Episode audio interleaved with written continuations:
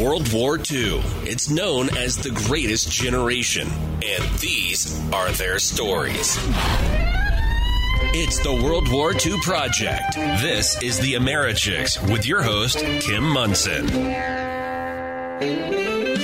Hey, welcome to the AmeriChicks World War Two Project. I'm Kim Monson, and I'm just thrilled for the stories that you're going to hear today. From Dick Kline, he was uh, part of the one hundred first Airborne. He was a paratrooper in World War Two, and it's going to be a great story. Be sure and check out my website. I have a brand new website, AmeriChicks dot com, and uh, be sure and follow me on uh, Facebook and Twitter. Like me. That would be greatly appreciated. And uh, just really excited to do this show with Dick Kline. And this show re- precipitated from a trip that I took part in in two thousand sixteen. With a group from the Denver Police Activities League that took four D-Day veterans back to Normandy for the D-Day celebration. And standing on the beaches there with those guys, came back and realized we need to tell these stories. And they truly are changing my life. So Dick Kline, World War Two veteran, welcome to the AmeriChicks World War Two Project. Glad to be here. Well, it sounds like you have quite a story, and we'll get into this. But, uh, Dick, let's start at the beginning. Where did you grow up? I grew up in the same town of my, well, not, I'm not living there now, nine miles away, but still a town called Huron, H U R O M, Ohio. Okay. Born and raised there. Ah, and uh, how? Where were you when you heard that world, uh, that Pearl Harbor had been bombed? Well, I'll make a long story short. My parents, my dad was a commercial fisherman, and the fishing business went kaput during the Depression. And so he bought a bar up in Port Clinton, which is about thirty-some miles from here. In the meantime, I stayed home in Huron so I could graduate in our high school. I was a junior. And uh, so once a week, Dad would come down and, and, and take uh, some time with me. And it happened to be he came down on a Sunday. And I hadn't, I didn't have a radio, never listened to radio. And he came down, oh, it's a Dick, uh, uh, someplace called Pearl Harbor. And I, neither he nor I ever heard of Pearl Harbor before. But he told me about uh, the Japanese uh, bombing Pearl Harbor. So that was the way I found out. Uh, I was a, a junior in high school at the time. Dick Kline, what went through your mind when you heard that?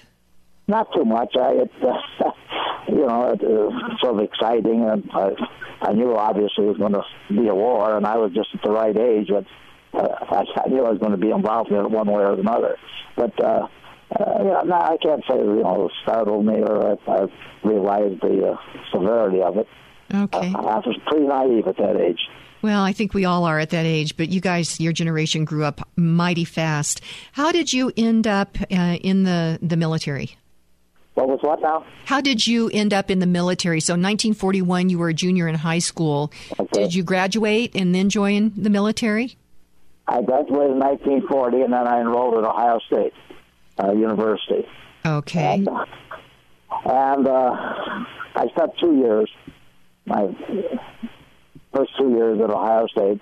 I lived in a fraternity house, and the only reason I could live there is I washed dishes and waited table, and the only thing I had to pay was my dues, which was, I think, nineteen dollars a month. Oh. And, and uh, uh, it was not the greatest two years of my life. I had no social life. Uh, uh, money, this is nineteen forty we're talking about.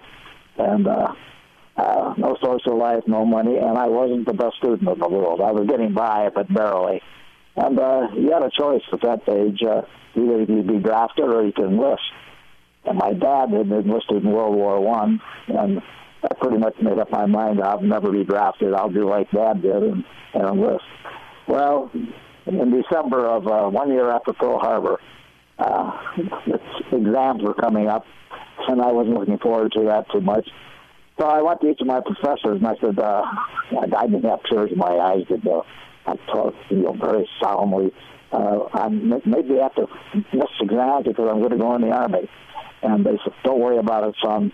Uh, you don't have to take the exam. So I didn't, and I probably got better grades. I didn't take the exams than if I would have. But anyway, it was Christmas time, and it just seemed like the right time to go in with exams coming up, and Uh, being drafted or enlisting, so I went down to uh, downtown Columbus and, and enlisted. Okay, and that was Christmas time then in nineteen forty-two? Yeah, this was uh, very close to Christmas in nineteen forty-two. Okay, and you and and, and did you enlist for something specific? Yes, uh, you had a choice. and I'd already made up my mind. I heard about the paratroopers, and it seemed exciting. Now, the fact that they paid you fifty dollars more a month if you became a jumper, I really didn't enter the picture. The fifty dollars didn't mean that much. And uh, but it just sounded exciting. It was a new branch. It wasn't, uh, it wasn't a, a well-known branch of the Army. So when you went through the line, uh, they'd ask you, uh, do you have a preference? You know, if you, if you wanted to be infantry, you could say infantry. If you preferred artillery, or you could say that, or you, you could say tanks, or you could say Navy or Air Force. So I uh, did an Army, and I liked to explain the paratroopers. And so they they, they didn't argue. I, they, uh, that's where I ended up. Okay. So you're in the Army now, and you said paratrooper. Where do you go for basic training? Well, I enlisted at Columbus, and uh, I'll tell you a very short story on this. I never heard anybody had the same experience. I enlisted, went down, took a physical, went over and sat in the chair, sat there for a while, and pretty soon I asked the guy next to me, why are we sitting here? He says, well, we're going to Fort Thomas, Kentucky. Well, I had left the fraternity house and never told anybody whether I was going downtown. I certainly didn't tell anybody I was going down and enlist, and I never thought they would take me the same day. I thought, well, you know, you know, say, come back next week and uh, catch right. the train or whatever. Right. Well, hey, we walked right from taking physical right down the train station and went to Fort Thomas, Kentucky. Wow. And uh, Fort Thomas is just across the river from Cincinnati. So we went through some more tests there, intelligence tests and shops and so on, and finally got a uniform because this was December, and I went down the list. I had nothing on but the clothes on my back and a sweater. And you, you weren't even able. You were you able to go home and say goodbye to anybody? No, I called my friend, uh, my best friend, and uh, from Huron. I said, "Jim, would you go up to the fraternity house and pack my clothes? I said, I'm in the Army." He said, "Oh, quit your kidding." He said, "Well, I'll see you tonight." I said, "No, you won't." I said, "I'm leaving for Fort Thomas, Kentucky, in about a half hour," and that was that was it. Oh. Uh, he went up and cut my clothes home, and I only had the clothes on my back. Unfortunately, my billfold was not much money in it, but that was it. So that's uh, you're in the Army now, Dick Kline. yeah, uh, more quickly than I expected. Than you expected. Uh, so you do you do basic training at Fort Thomas, Kentucky? No, uh, from Fort Thomas we uh, took a bus over to uh, Cincinnati to the uh, train station, and uh, there we we had a. A group, uh, a guy leading our little group. He wasn't any more of a soldier than I was. He was just a private. And uh, the order said to go to a place called Camp Toccoa, Georgia. Well, none of us had ever heard of Camp Toccoa, Georgia. So the train took us to Camp Toccoa, Georgia, and uh, a colonel by the name of Colonel Johnson was there at the train station, as he was every time recruits came in. And uh, that's where we took our basic training. There's a one-regiment camp, a very small camp. And the five oh six had trained there just before we did. So, you know, the, the huts were already, the barracks were already built. And uh, so we spent thirteen weeks uh, in training. Okay, and what was that training like? Well, our colonel, this Johnson, was a graduate of Naval Academy, believe it or not. And uh, he decided that he'd prefer to be in the Army, so he graduated from Naval Academy and got transferred to the Army. And he must have some influence because he now is a full colonel, and you don't get to be a full colonel just uh, overnight. But uh, he was a full colonel, and uh, he was a regimental commander, and he surrounded himself with good men. He surrounded himself with West Point graduates, people like a, uh, a fellow, two guys that became later lieutenant generals, uh, Kinnard and uh, Ewell, and another officer by the name of Ballard and Richard Allen. Uh, so he surrounded himself with good men. And our training was obviously how to use your weapon, uh, physical training, a lot of physical training. He was a nut on uh, physical fitness. Uh, every two or three times a week we would go on five miles, not walks, but uh, jogging. So when we left uh, uh, Camp Toccoa, we were in excellent shape. And a lot of guys got weeded out because of that. Mm-hmm. Uh, the physical part was uh, a little too much for them. So uh, we we trained there, as I say, for thirteen weeks, and then we went to jump school at Fort Benning, Georgia. Okay. And how long were you at jump school? Well, you, jump school is four stages. First stage is physical. uh, training. Now, they, women they adapted us because we were had, had thirteen weeks of physical training. Uh, the next uh, phase was packing your chute. You packed your own chute for the first five jumps. You worked with another fellow, and the two of you packed, packed most of your chutes that you would make your first five jumps. And uh, then you did some training on jumping out of towers. They had two hundred fifty foot towers, mm-hmm. and they would haul you up uh, to the top in a parachute. Now, the parachute was already inflated. You didn't have to fall and have it open. It was already inflated. But they would uh, then say, you ready? And uh, they'd cut you loose. And you came down just like a, you would if it was out of an airplane, except uh, you didn't have to go out the door and jump and look down five or six hundred feet. Mm-hmm. Uh, and then uh, the last, excuse me, the third, the fourth, it would be, uh, the last phase was the actual jumping itself. Uh, five jumps and you got your wing. Okay. It had to be pretty interesting, that first jump. Do you remember what went through your mind as you were get, preparing to do that? You did so much training, like at, at the Fort at, at Toccoa, Georgia. Uh, excuse me, well, I've got a bit of a cold. Okay, uh, bless you. We had a tower there that was about oh, thirty feet, thirty-five feet up the air, and you jumped off that tower, and you had a harness on, and a, a cable caught you, and then you slid down the cable to the to the ground. Well, you did that day after day after day, and so it just become a, almost a habit sure. of jumping out of that, just like you jump off an airplane. And then they had a uh, a fuselage of an old C forty-seven, and you'd get in there and uh, pretend you hook up, do all the rigmarole that you have to go through, sound off, check your equipment, and so on, and you then jump out of this about three, four feet from the ground. You do that day after day after day, and pretty soon you you know you sort of look forward to it. So the first jump I thought was an, was an easy jump. Mm-hmm. No one ever hesitated. I don't know the man in our regiment that didn't uh, that refused to jump. Wow, so it was, it was an easy jump. The worst one's the last one.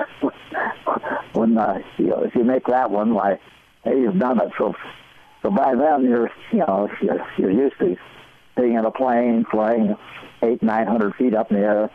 But uh, if you're any, any time that you think a little bit, maybe your last jump, you, you didn't want anything to happen there because this is to be the end of it. So, but I, all in all, I'd say all five jumps were uh, no, no, no problem.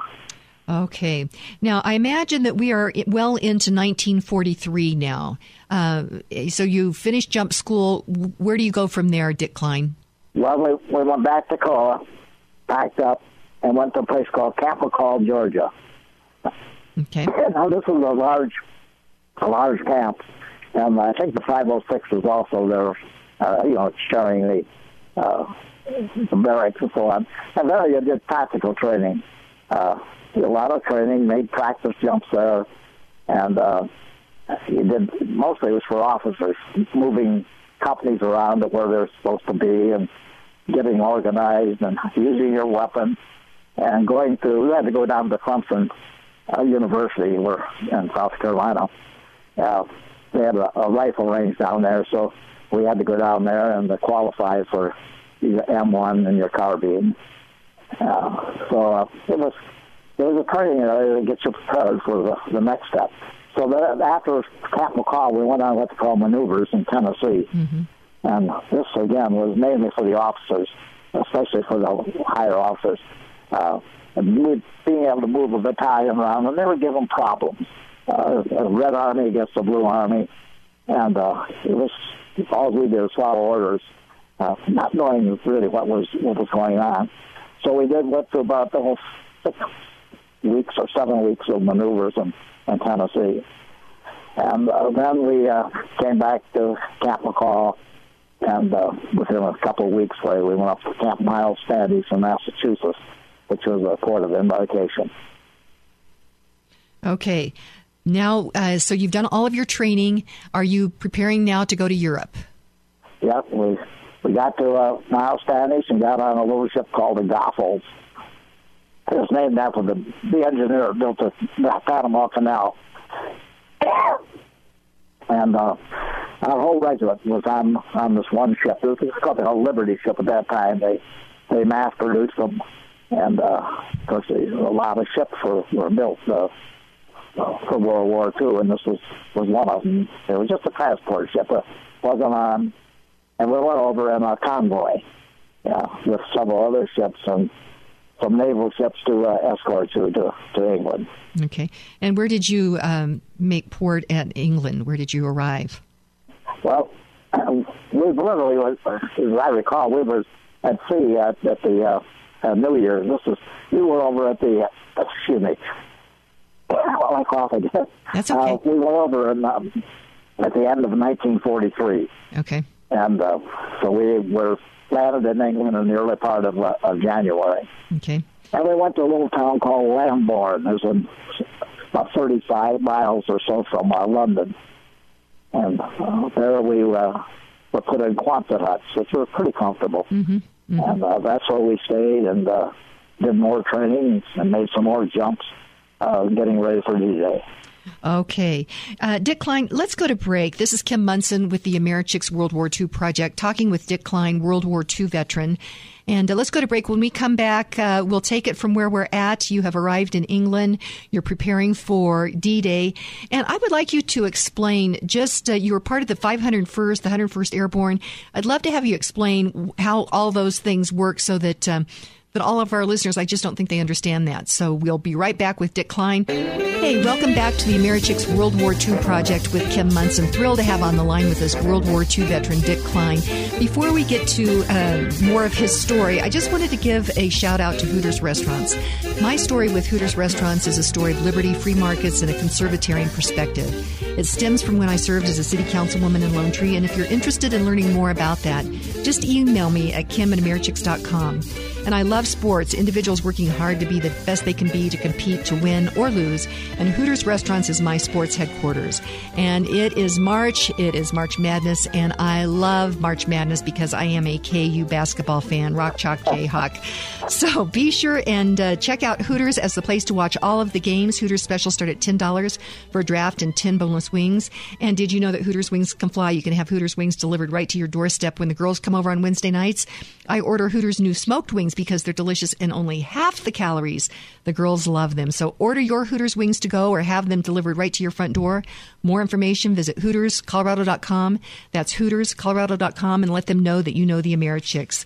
So now we're going to get right back into the story with Dick Kline, World War Two veteran. He was a paratrooper with the one hundred first, which is, you guys are revered over there in Normandy.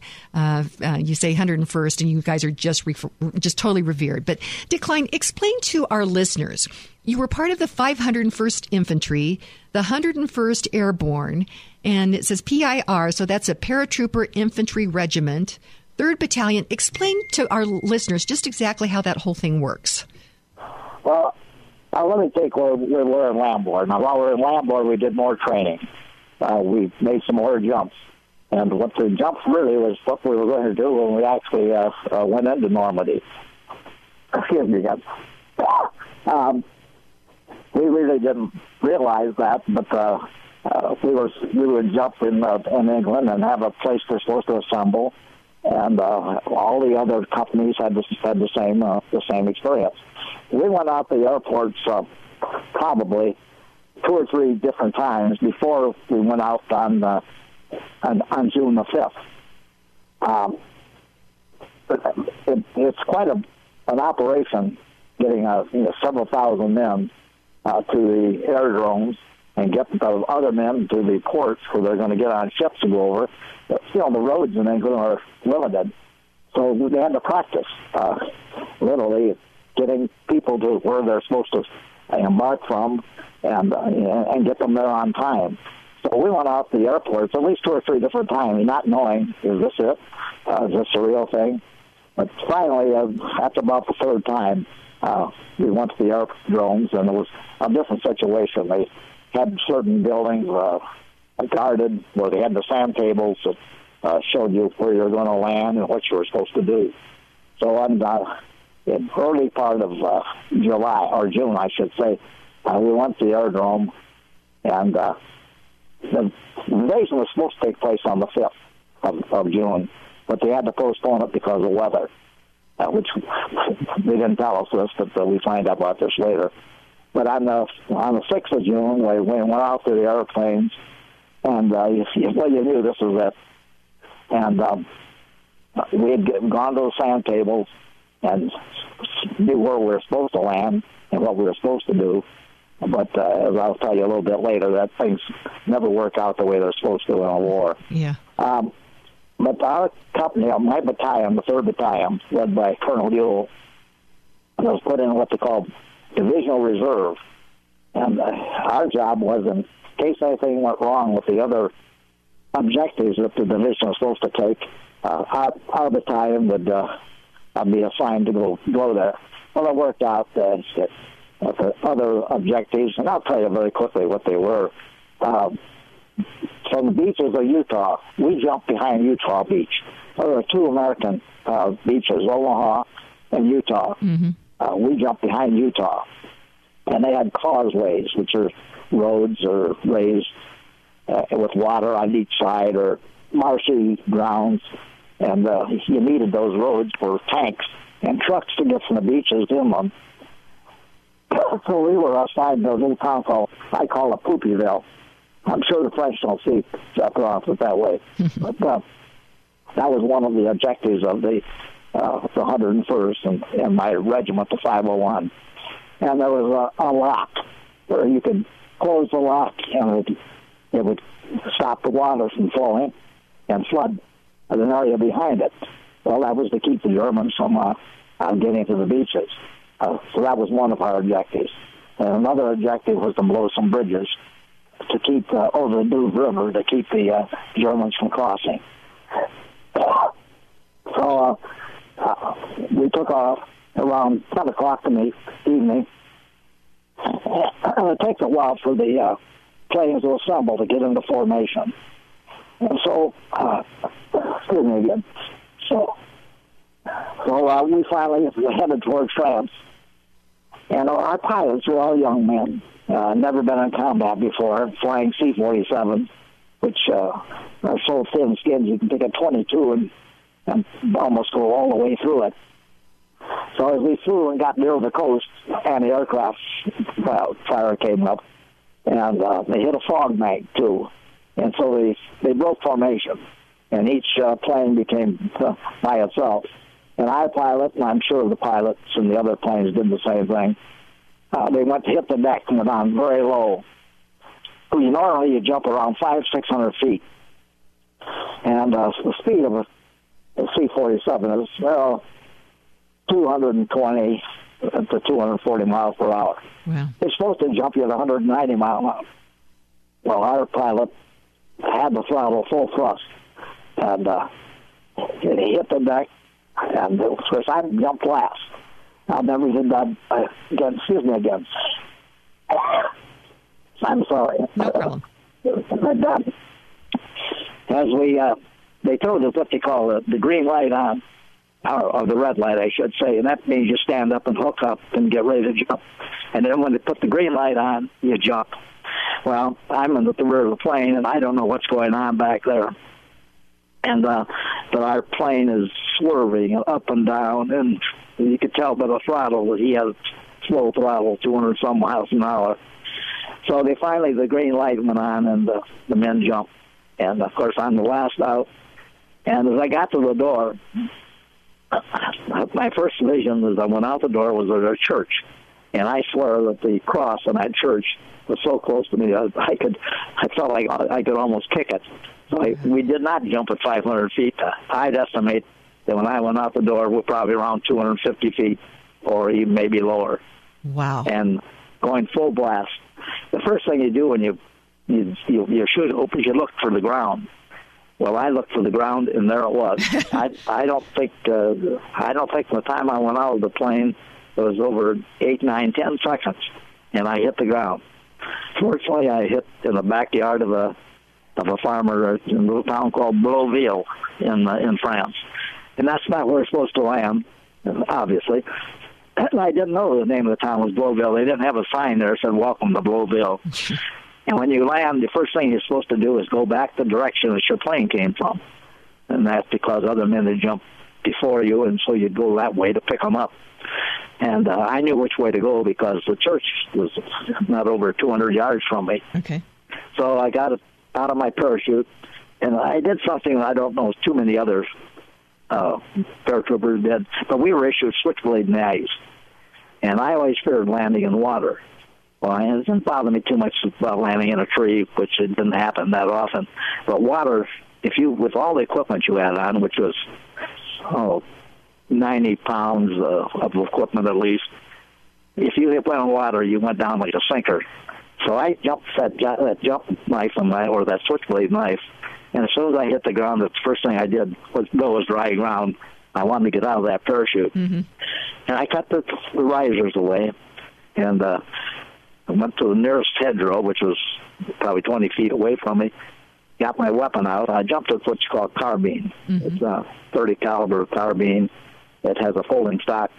They they made them especially for paratroopers. You could fold the stock and put it into a, a sort of a huge holster made of canvas. And uh, if you jumped in M one, you had to jump it in your arms, and it was in two pieces inside of a casing.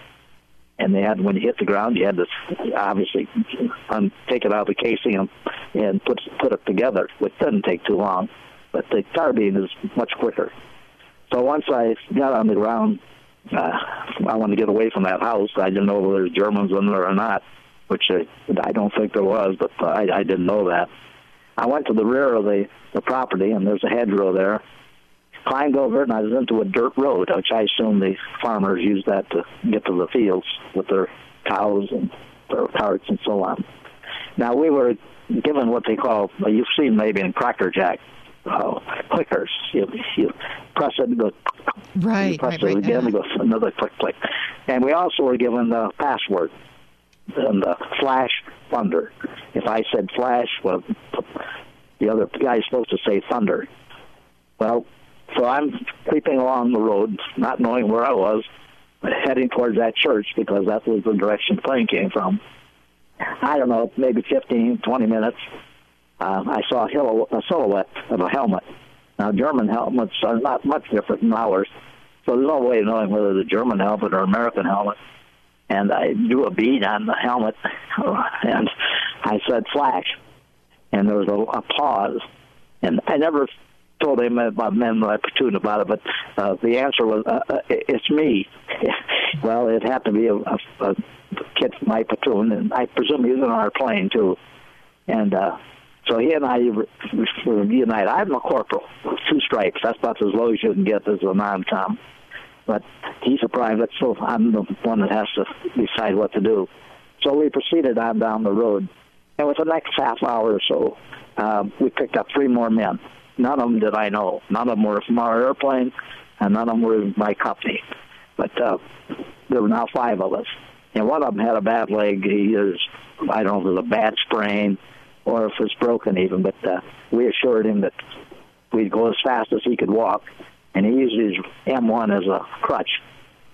So we proceeded down the road, and now, uh, well, I, how long, I have no idea, an hour, uh, two hours.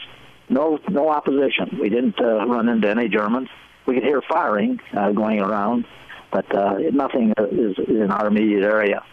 Well, now it's getting daylight, and I thought, well, this is not too good walking with five men uh, down a road and might walk into who knows what. So we decided to dig in uh, split trenches on the side of the road uh, on a parallel or perpendicular uh, hedgerow. And left one man up uh, by the road, and uh, we never even finished digging in. Uh, pretty soon he said, troops are coming. Well, they were Americans. And I was led by a lieutenant. He had probably twelve, fourteen men with him. I was never so glad to see somebody in my life, uh, mm-hmm. to see this lieutenant. So we joined his outfit. And, uh, well, we ended up uh, in a little town called Ivesville. I'm, I'm beg your pardon, Veryville. Okay. My battalion was supposed to assemble at Ivesville, but Maryville was uh, well, some distance, not too far away. So we uh, were turned over to the commanding officer who had assembled other men at uh, at uh, Maryville, and we were posted to form a, a defensive line around the town. And we and then the Germans uh, were just as surprised by this invasion as, as anybody. And they were not organized. organized. We never did run into a, like a whole battalion of Germans. So uh, it was relatively quiet. Mm-hmm. So we stayed in uh, in um, Maryville for some time. And uh, eventually they said, well, if you know where you are, go join your, your unit. So uh, Purdy and I took off and uh, went, uh, found our way to uh, Isle, where we were supposed to assemble. Um, I might mention one more thing that not too many people knew had happened.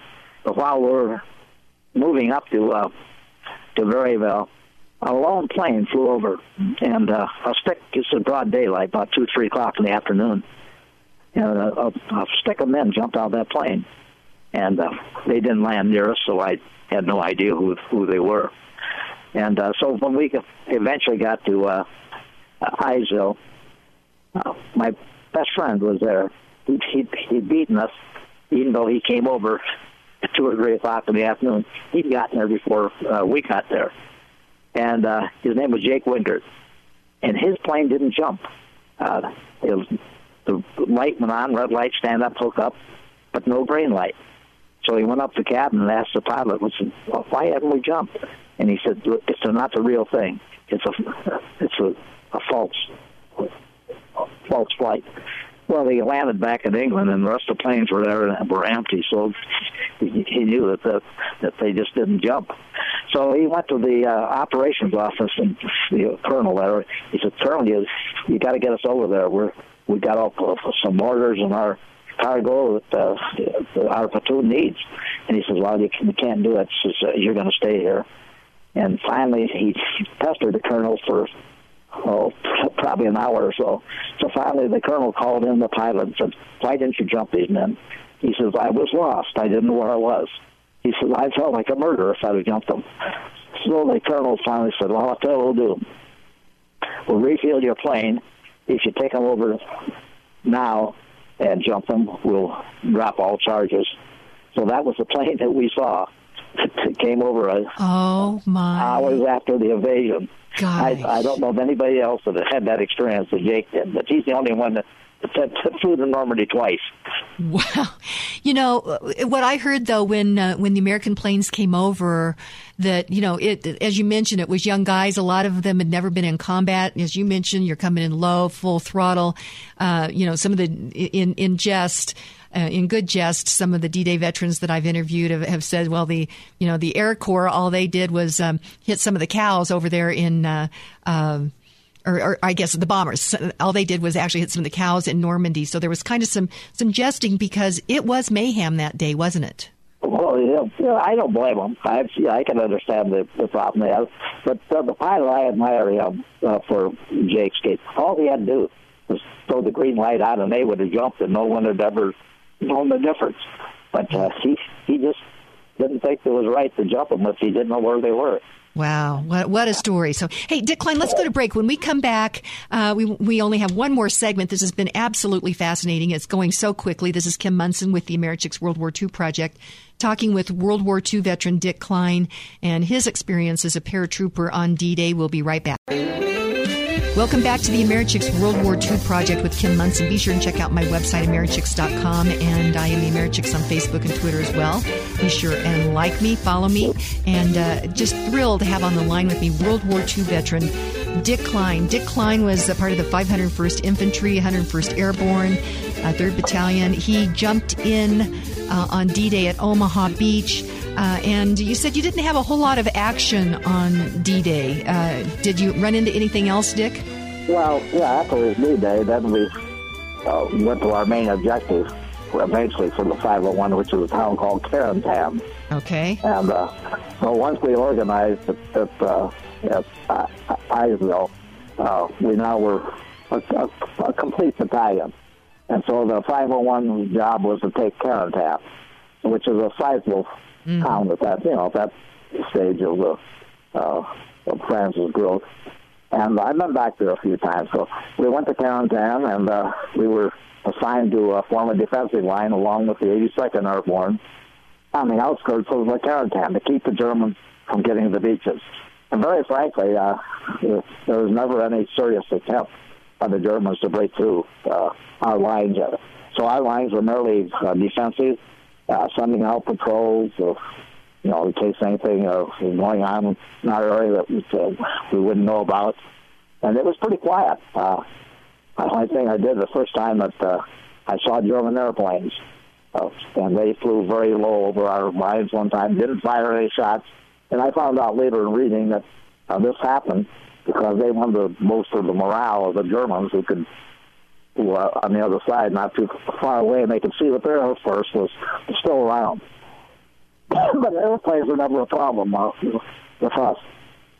So we spent, uh, well, we came back uh, um, just right after the fourth of July.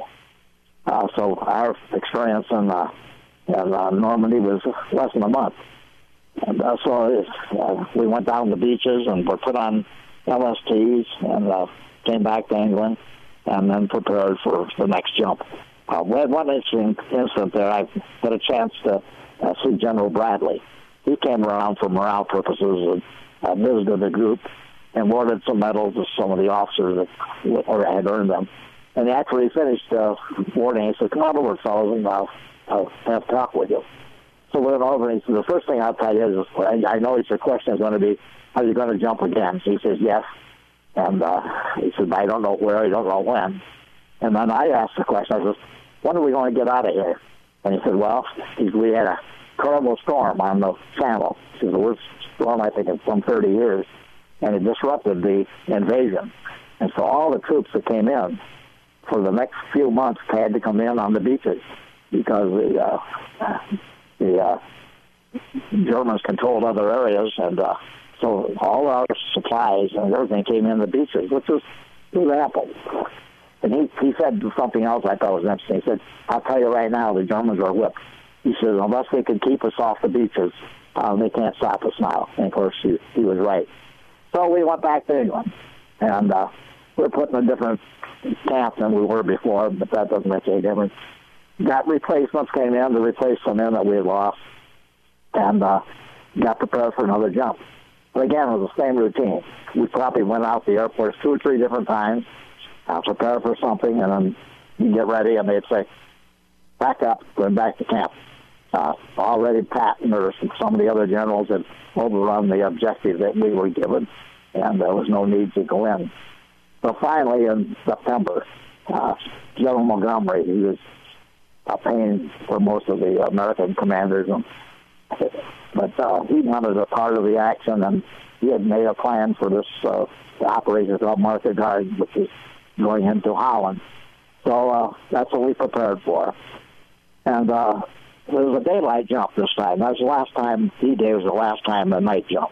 I mean, learned from that that getting your men together, scattered all around, is, uh, is nonsense. So, excuse me. So we jumped at something around one, one fifteen in the afternoon on September seventeenth. And it was the daylight jump. The airplanes was perfect formation. When you went out the door, there were parachutes all around. You looked down on the ground, and men were already on the ground gathering equipment and uh, going to their assembly areas. So it was a beautiful jump. The only resistance we hit was coming over the German lines to, uh, to get to, uh, into Holland. And I don't know if we lost... Uh, very many planes, if we lost any. But uh, it was a, a, a what you call an ideal jump. And we landed right where we were supposed to land, and within uh, half an hour we had gone to where our objective was, which happened to be a little town called Erde, excuse me, Erde, in Holland. It's right near Vekel. Vekel is a decent-sized city. And our job was to uh, set up a line, because the whole Operation Market Garden was to defend a road that led from Eindhoven up to Arnhem. If the paratroopers would lay a carpet uh, protection on that road, each side of that road, then the British troops and their tanks would come up that road, cross over bridges, uh, canals, uh, which was our objective to capture those canal bridges and the major bridges at Nijmegen, and uh, go right into Arnhem. Well, it went like clockwork until we got to uh, Nijmegen, and the eightieth, the hundred, oh, I'm sorry, the five oh two captured the Nijmegen Bridge. And why the Germans didn't blow it, uh, it's still a mystery. But they captured it. The British came up, crossed the bridge, and then they stopped. And uh, they never got to Arnhem. The, the British paratroopers who landed up in Arnhem, plus a Polish brigade, were also uh, part of that, uh, that uh, uh, jump. Uh, the, the British tanks, the British infantry, never got up uh, to Arnhem to uh, relieve those men. It's, it's, I don't know if you ever read Cornelius Ryan's book, uh, A Bridge Too Far. Mm-hmm. But uh, I think there are many Americans that, uh, that I think uh, Cornelius uh, Ryan uh, quoted in there that uh, couldn't understand why the British stopped. If there had been American tanks, American infantry uh, to get up there, they would have done it. But uh, I talked to some of the British soldiers since then. They, they, they don't have an answer for it either. So it was open country, and they they had been, you know, like sitting ducks going up that road because the country in Holland was really flat, and the uh, German artillery would have uh, would have had a heyday. Oh, but I think the Americans of uh, tanks would have pushed through, but mm-hmm. we'll never know that. Mm-hmm. So we uh, took our objective and and uh, back home, held the town, and there's a uh, windmill there. Now I thought, you know, I think it was Holland, I think tulips and windmills. Mm-hmm. Well, I didn't say tulips the wrong time of year, but uh, windmills weren't as frequent as I thought they'd be. But this little town that we uh, were assigned to had a windmill. It was an excellent observation because it windmill's twenty, thirty feet high, mm-hmm. and uh, had windows. So my lieutenant and my best friend, uh, Jake Wingard, the same guy that's airplane went back. Mm-hmm. Uh, so Wingard and Lieutenant Hill and myself went to the windmill and uh, set up an observation post.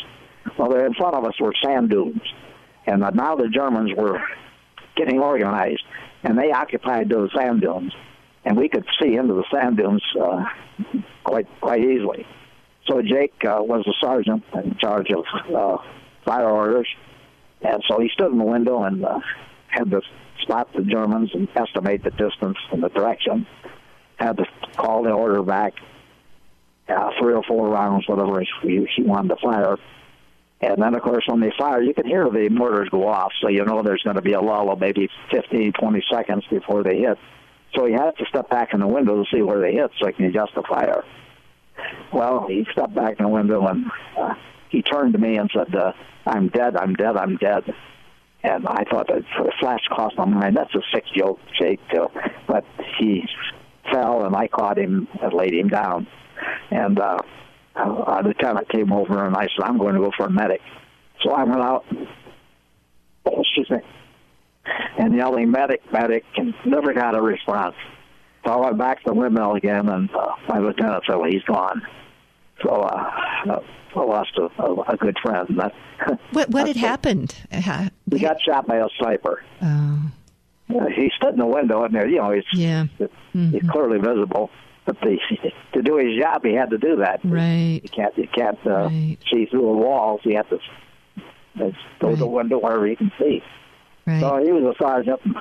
That's how I became a sergeant. Oh, okay. I'd gladly give that extra strike back. So yeah, I'm sure. This hadn't happened. I'm sure. But uh, so I. So Dick, we we, ha- the, we have about eight minutes. I want to make sure that we get to your experience at Battle of the Bulge. Okay, let me finish up Holland in a hurry. Okay. Holland was. Great people. I still admire the Dutch people because there are real ones over there that uh, really appreciate what happened. Mm-hmm. I've gone to the Margraten Cemetery where Jake is buried, by the way, oh. uh, several times. Every tomb or every cross in that cemetery, uh, and there's three hundred men buried there, Americans. All of them have been adopted by Dutch families. Yeah, and they have a waiting list in case anybody uh, passes on. So uh, we spent uh, almost. Uh, seventy-some days in Holland. And uh, if you kept your head down and didn't expose yourself, right, it was, the Germans weren't going to come across the river, and we most certainly weren't going to go across the other way to Arnhem. So we had, I hated to leave Holland. uh, life was life was pretty good. Uh, apple food, uh, breeze supplies, chickens, tame rabbits, cattle, oh, everything you wanted in, in the way of eat. Mm-hmm. So it was a good experience uh, in, a, in one sense. So uh, we finished in Holland. They took us back to Reims, France. And this was in the snow. In fact, we got back in time for our Thanksgiving dinner at, uh, at Reims, France. And everything looked good. Winter coming, and armies don't fight much in the winter. And uh, some men even went into Paris. And the rest of us who didn't uh, go in, we thought, well, we'll go in later. Uh, on December sixteenth, I still remember vividly, listening to the radio, B B C, and they said, uh, there's been a slight breakthrough up in uh, uh, the Arnhem. And uh, an hour or two later, well, the slight breakthrough became a little more of a small breakthrough, more of a major one. So on the nineteenth of December, they alerted us. They brought trucks up, cattle trucks, not canvas-covered, but open trucks. And it's now December and pretty chilly. And they loaded us on the trucks, and with full lights on in the evening so they could see the roads. They didn't worry about the German Air Force. Uh, they rushed the best they could and took us up the Bastogne. We got the Bastogne on the nineteenth, and we walked in the town because the roads were filled with retreating Americans. It's the first time we'd ever seen uh, men that had been beaten up as as these men were, because they took the brunt of the attack of the Germans. And uh, they were good men, but they just uh, were pretty much demoralized and pretty well shot up. So we passed them, went, walked into Bastogne. We walked into Bastogne, and I can make a big story about this because it's a true story. My lieutenant colonel, who had been my retired colonel, uh, Ewell, now is the commander of the of the regiment. As Colonel Johnson was killed in Holland. So uh, he had been to uh, Bastogne a, a week or so before the, the Germans were there. He'd been there and, and was pretty much acquainted with the land. So he's the one that led us in to Bastogne. My company, we walked through Bastogne and went out to a little town called Mont, M O N T. And then we set up a line, uh, defensive line there. And uh, we no sooner set up the line and some German artillery began to come in. Not a tremendous amount, but just enough to uh, let us know that they, they were there and uh, they knew we were there. That evening, uh, they, the you know, company clerk came over and said, Kline, take a radio man and you're going on a patrol. So I, I took a kid named Joe Riley, who lives in San Diego area. Uh, he and I went over to G Company, and my ex-platoon platoon sergeant, who got a battlefield commission, was leading the, uh, the patrol. So we took off on the patrol. Joe and I didn't have the slightest idea of what we were supposed to do. And so we followed along on the patrol. And uh, we went to this little town called Neffe. So on the way uh, to Neffe, we almost were there, and there was firing going on on our left. And I crawled up the, the sunken road. I crawled up the bank, and uh, there was a chateau, which I later found out was a chateau. To me, it was just a large building. It was on fire, and the Germans were attacking it. And the Americans that were there were had to retreat and get out of there because the, the building was on fire. So McCurney uh, put Kline up front. Well, I don't know what he wanted me for. So I went up there and I said, "Why? What's the problem, Jim?" He says, "What do you think we ought to do?" And I said, "Jim, why are we here?" Because no one had told us. He said, "We're supposed to find out if this town, uh, Neffe, is occupied." And I, I said, "Well, we sure as hell know, don't we?" Uh, so we then fired back at them. We formed a, a line of fire. They exchanged fire. And uh, pretty soon uh, we got orders to pull back. So this is uh, nighttime now. So we pulled back, and it took a while to get back to where we were hoped to go, to Mont. We couldn't make it back. Daylight began to break out, and so we had to dig in. So we dug in, Germans to one side of us and Americans on the other side, and we spent the whole day stepping out in this field, dug in, not knowing uh, what, what's going to happen next. So uh, during the day, you can hear German mortars, trucks, tanks, whatever it was, over in the distance. And uh, I'm just praying, I hope they don't attack while we're out here by ourselves. So night came, and that's the first thing they did, they ordered us back. So nightfall came where we, by the cover of dark, got back to Mont. Well, we weren't back about half an hour, and uh, the Germans attacked. So during this attack, uh, I'm in the, the back end of this little town, the back end of a house, and an explosion. And uh, my leg went numb. I, I remember I called out, uh, oh, Klein used to have a foot. I thought my foot was shot mm-hmm. off because it numbed. It wasn't numb. So then it came over, and he said, uh, well, your foot's still here. So I felt I had nothing but a handful of blood on my thigh. And they, he looked, and I had a pretty severe wound. So my buddy from Columbus, Ohio, another one, third Oakley, came over and said, Dick, I hate, I hate to play this, but I don't think it's good enough to get you home. Well, that's the last thing you want to hear, hear if you're wounded. You, you always hope that you, one will get you home.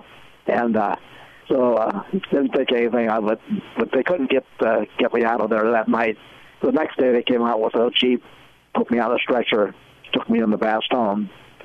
And little did we know at the time, but... Uh, The Germans soon surrounded Bastogne, and I think it was on the Christmas day or sometime near Christmas. Uh, and they sent out an envoy in to demand uh, that, uh, that, that we, we surrender. Our colonel, our general, I should say, at that time was somebody named McAuliffe, Tony McAuliffe. Uh-huh. Taylor was in uh, Washington, D C, getting orders on how deploying us over to Japan. Because they thought the war was pretty much over until the Bulge. Well, anyway, McAuliffe had to send a reply, and he said, well, he said, we're nuts. He said, we, we, we, we're, we don't need to surrender. And he said, what should I say? And so one of the colonels there by the name of Kinnard said, well, your first answer was pretty good. And he said, what did I say? He said, you said nuts. So McAuliffe wrote N U T S and sent it back to Germans. And uh, I think the, the story is that they said, well, what does nuts mean? And Uh, the colonel that took the uh, reply back said it means in America, uh, go to hell. So, uh, okay, so Dick Kline, you have been injured. They take you into Bastogne and uh, uh, with, hold on, let me start over. Mm-hmm. Is that okay? Okay.